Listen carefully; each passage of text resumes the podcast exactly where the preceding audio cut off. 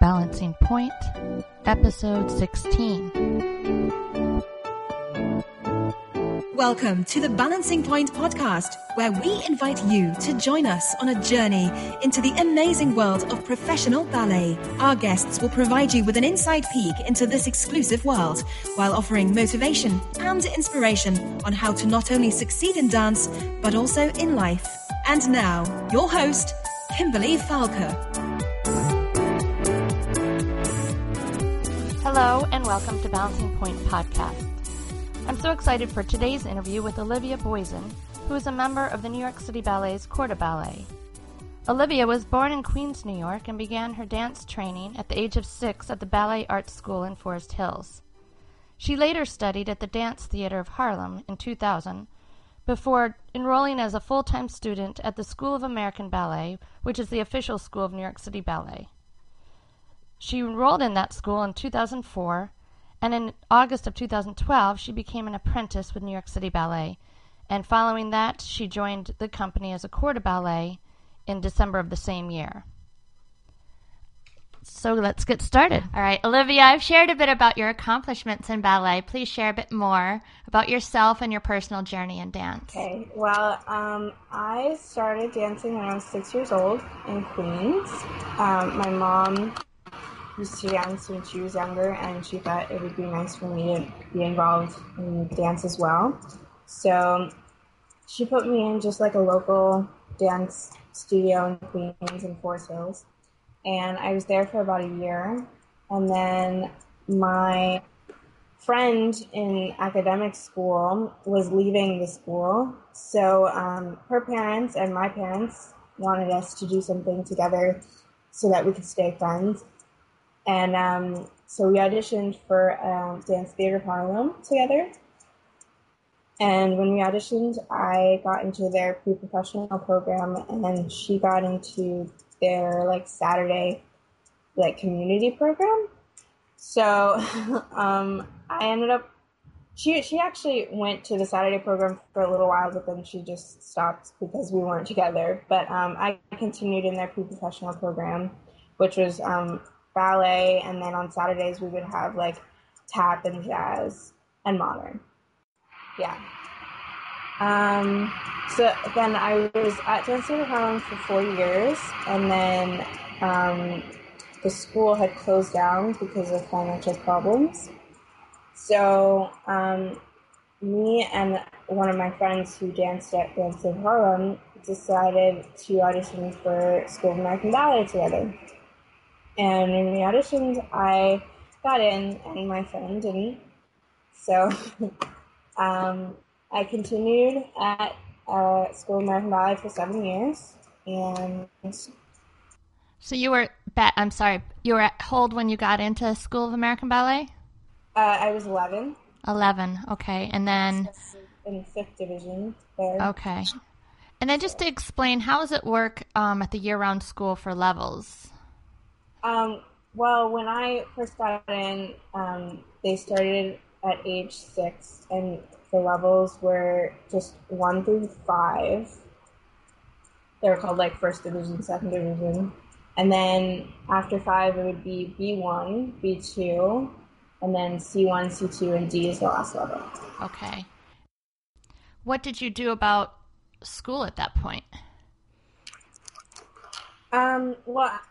Uh, I think when I got, when I first entered S A B, I was still, I was in middle school, I think. So I would just run after, after, because I was in school in Queens, and I, it would take me an hour to get into the city. So me and my mom would just like, just get to school, to S A B. But then when I, When I made it to the higher levels, I was in high school. I went to high school at okay. LaGuardia High School for the performing arts, which was like across the street ah. from S A B.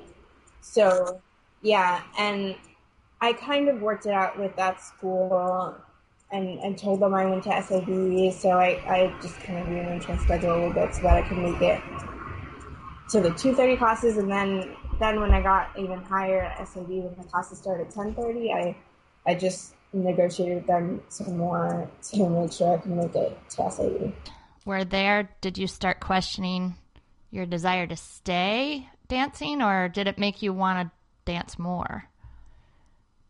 No, I fought my parents. I didn't, I didn't want to be at S A D when I first got there, just because I just wasn't used to how everybody was.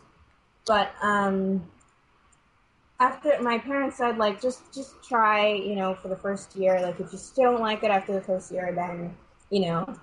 But after the first year, I had made one friend. Aww. So so that made me feel a little more comfortable, and and and I was used to how everybody was. Right, and... right.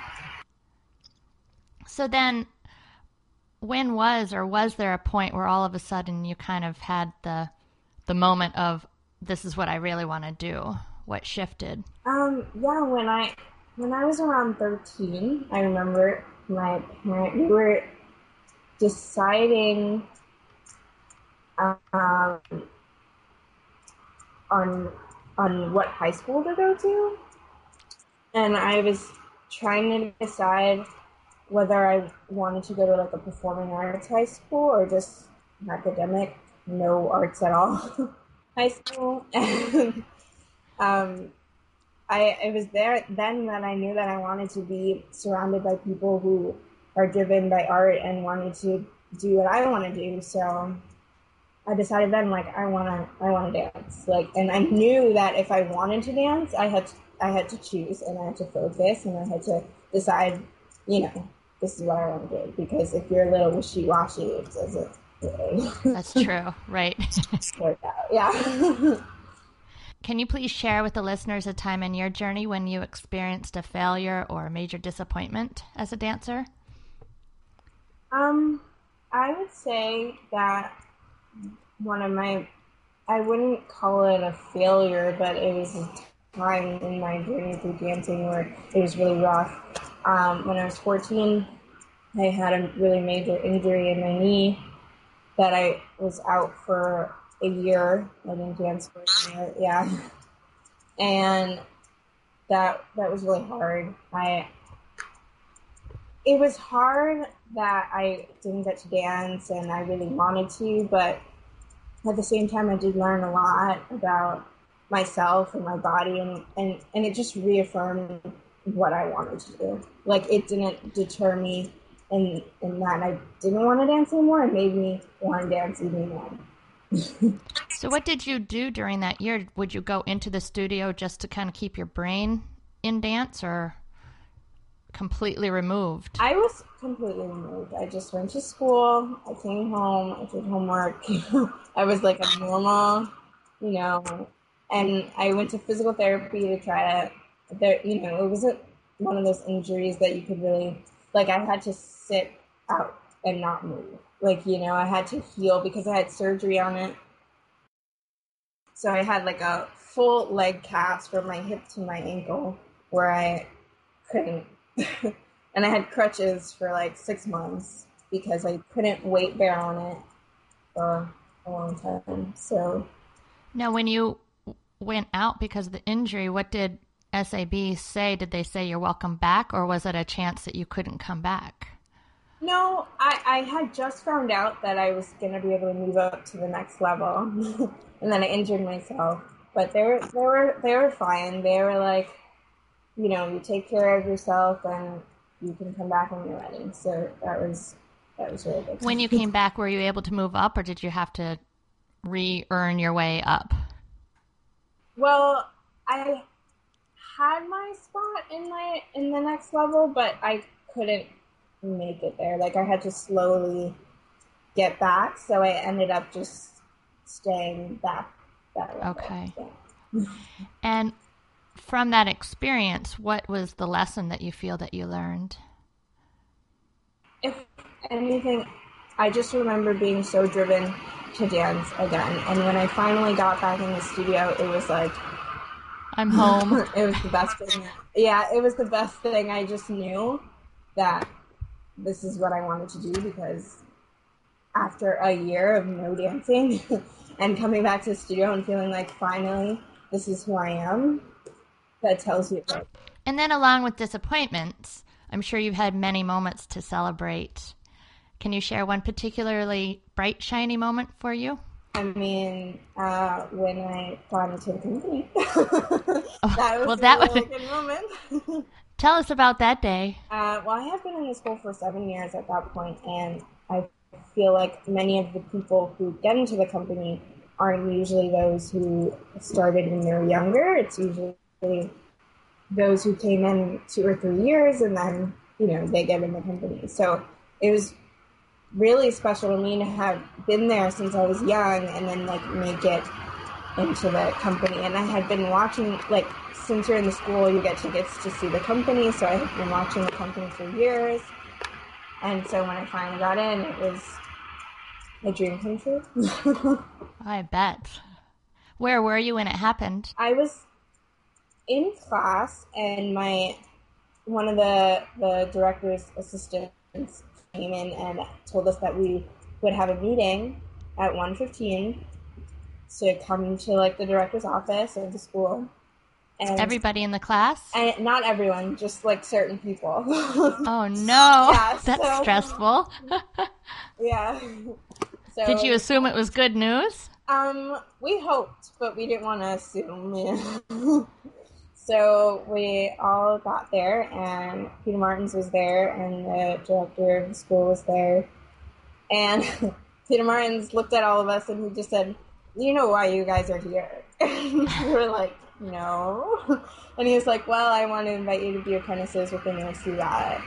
And aww. Everyone was, like, really happy, and I was crying. How many people were in the room with you? Um, it was three girls and five boys.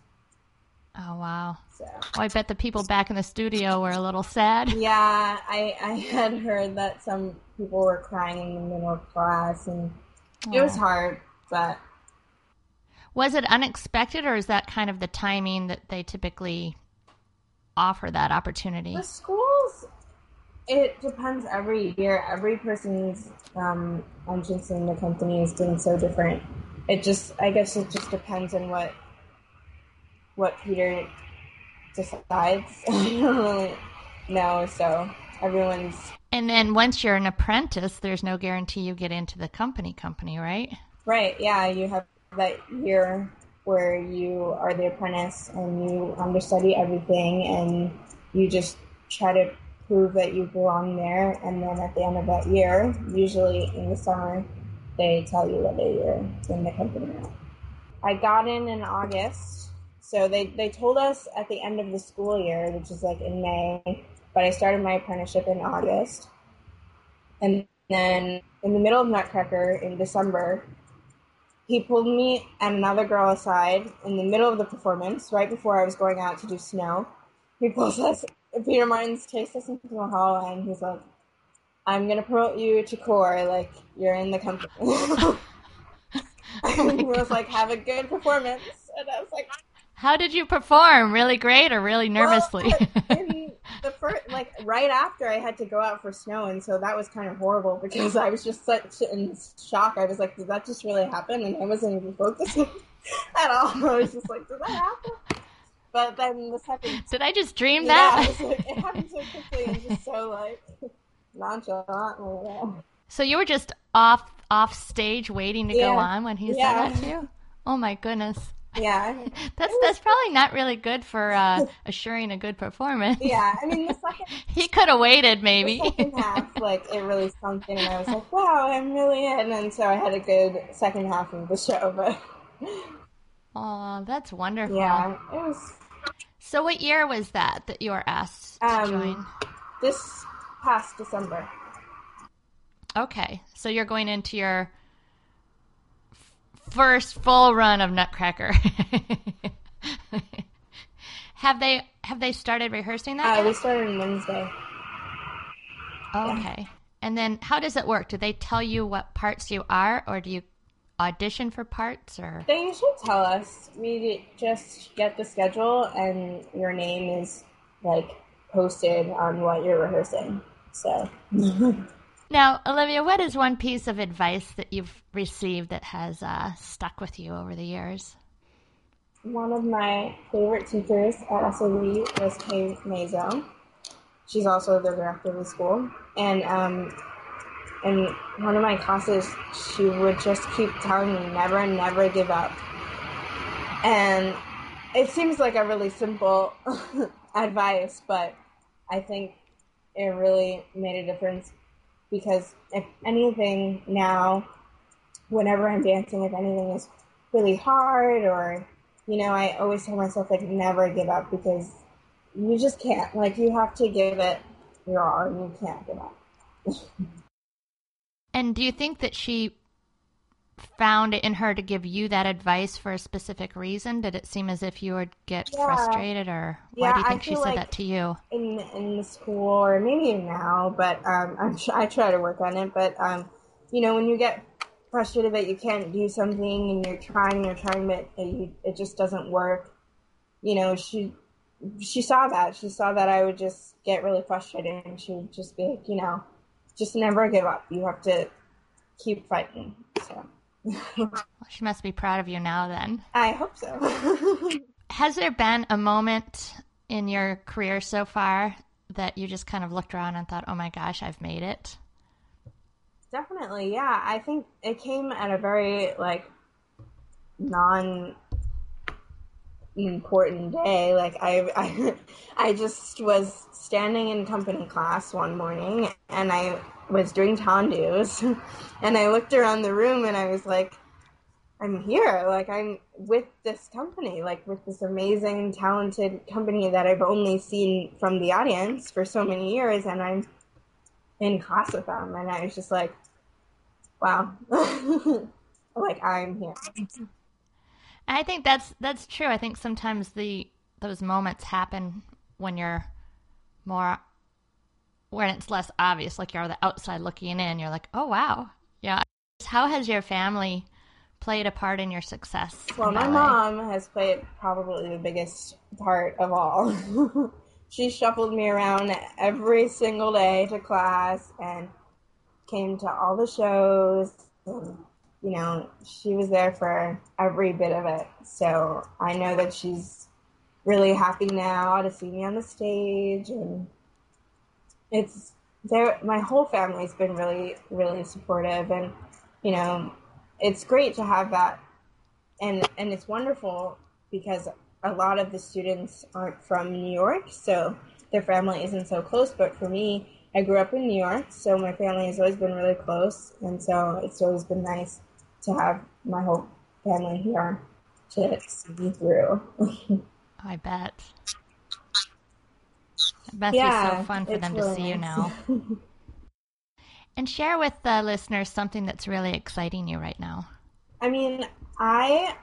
Last year, I went. We do like forty-six performances in the Nutcracker, and so by the end of it, you were like, "Oh, I don't want to see another Nutcracker like again." And and it's funny because at the end of that, I thought I would never want to see Nutcracker again, but for some reason, I've just been so excited to start Nutcracker again. It's just the season and the music and the choreography. It's just it's all hitting me again. Like, I'm so excited to do Nutcracker. Well, it does kind of represent something yeah. magical, because everybody started with it in dance and continues with it, it seems like, you know, it just kind of is a, it's kind of like Christmas carols. You can overdo it after a while, right. but. Yeah.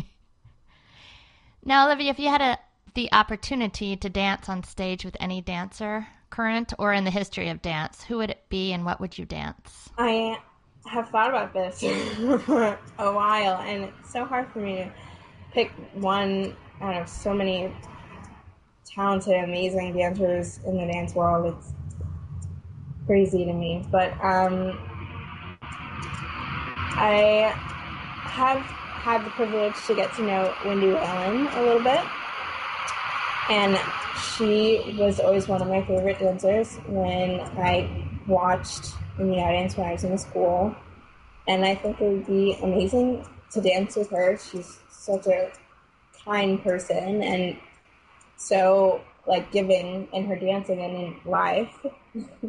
So I would love to dance with her. Um, So what is your opinion about the necessity of training in a year-round program in order to be accepted into a major company? Yeah, I mean, um, if you are interested in being a part of that company, if you really like the style or the rep- the repertory that they do, I think it is important that you spend, you know, some time training with them. Like, if in, in their year-round program, that would be really beneficial to you and and becoming more of their kind of stylistic dancer. So. And then what is your advice for aspiring professionals regarding summer intensives? Well, I think it's really important to go to summer intensives. I think you need to keep keep your dancing up and your skills, especially as a younger dancer. And I think it is important to go to various dance programs because you want to have a little bit of of training from each place, and you can learn so much from different places. And um, I feel also going to different places and different summer intensives, you can learn what you like and what you don't like. So it's very helpful. Right. And they're fun, you know, just being with other dancers during the summer program and learning and, you know, being in a different city or, you know, they can be really great. Right. Did you attend summer intensives? I did. I actually didn't attend as many, maybe because of my injury. I was out for like two summers, or maybe it was three, I'm not sure, so I didn't really go to a lot of summer programs, but um, I went to C P Y B, Central Pennsylvania Youth Ballet, and I, I got really strong there. I really liked their training, um, and then I went to Chautauqua, and that okay. was that was good too because it was it's one of the longest summer intensives. It's seven weeks, so yeah. But um, but you get to perform there, so that's different from other summer intensives, and so that was a learning experience too. And then I went to um, Pacific Northwest Ballet, and I really. I, when I got into the school, Peter Bull was leaving the school, but I had a chance to take one of his classes that he taught, and I fell in love with his class, even at twelve years old. So I knew I always wanted to go to Pacific Northwest Ballet so that I could take his classes again, so I really enjoyed that. And um, and then after P and B, I think that was it. I think then I got my apprenticeship. And I, oh, I danced at S A B summer program because I had never gone to the summer program. Okay. So that, that was different. I had never done the summer program, so. How did that compare to the year-round program? I think the the technique classes are two hours in the summer. So that was, that was long. And also, I think it's really good as a young dancer to go to the S A B summer program because they spend a lot of time on details. That's why the mm-hmm. class is two hours. They spend a lot of time making sure you know how to move the body in a way that Balanchine, you know, liked it and why you should move that way. And, you know, so that's good. But as since I was there for seven years, I already, like, knew. Uh, yeah. yeah, you didn't need that. So that that was not that fun. But but I think for people who don't know, it's great. Right. What's your? So what is one thing about you that might surprise the listeners? Um, I actually don't know how to swim. I never learned how to swim. I I was a city kid, so I never really have a pool to. Yeah. Who's a dancer? so, so, Olivia, at this point in the interview, I'll be asking a few questions that are provided from an uh, another dancer, or a real live dancer that's not yet made it. So, um, but it's always taken from a perspective of a dancer that's hoping or aspiring to be a professional someday. Uh, this week's questions are provided by Cosette, who's in the top level in her pre-professional program. Um, the first question is, a good dancer in ballet usually has to have two things. One, a passion and love for the art, but also good technique. How do you find a balance between the two where you still think about the technique, especially when it's a work in progress, but also let your mind free and the passion drive you? That's a hard question. I feel like every dancer has struggled through that. But um, I think it's important to work on your technique when you're in the studio, when you are working on cleaning it and making yourself the best dancer you can be. But at a certain point, the technique can only take you so far. You have to just enjoy, you know, the dance and and let go a little. Um, that usually comes when you are performing. I mean, that that's where I feel like, okay, I've worked really hard to make this the best I can be, but now I'm just going to go out there and, and have fun, you know, and that's the best. You just have to trust that your body has taken enough technique in it that now, you know, you can just let go. And finally, the last question. In order for a ballet dancer to be well-rounded and have all aspects of good technique, what should they do if one aspect is much stronger? Turnout, for example, or arch of feet, for example. Should they continue to work and focus on their high point to make them stand out with a lot more turnout, or should they focus more on their low point to make sure that their feet look good as well? I think if you feel that one part of you is stronger, like your feet are a better um, asset to you, then I think you should work on other things that are not as strong, because that'll make you a well-rounded dancer and not just one.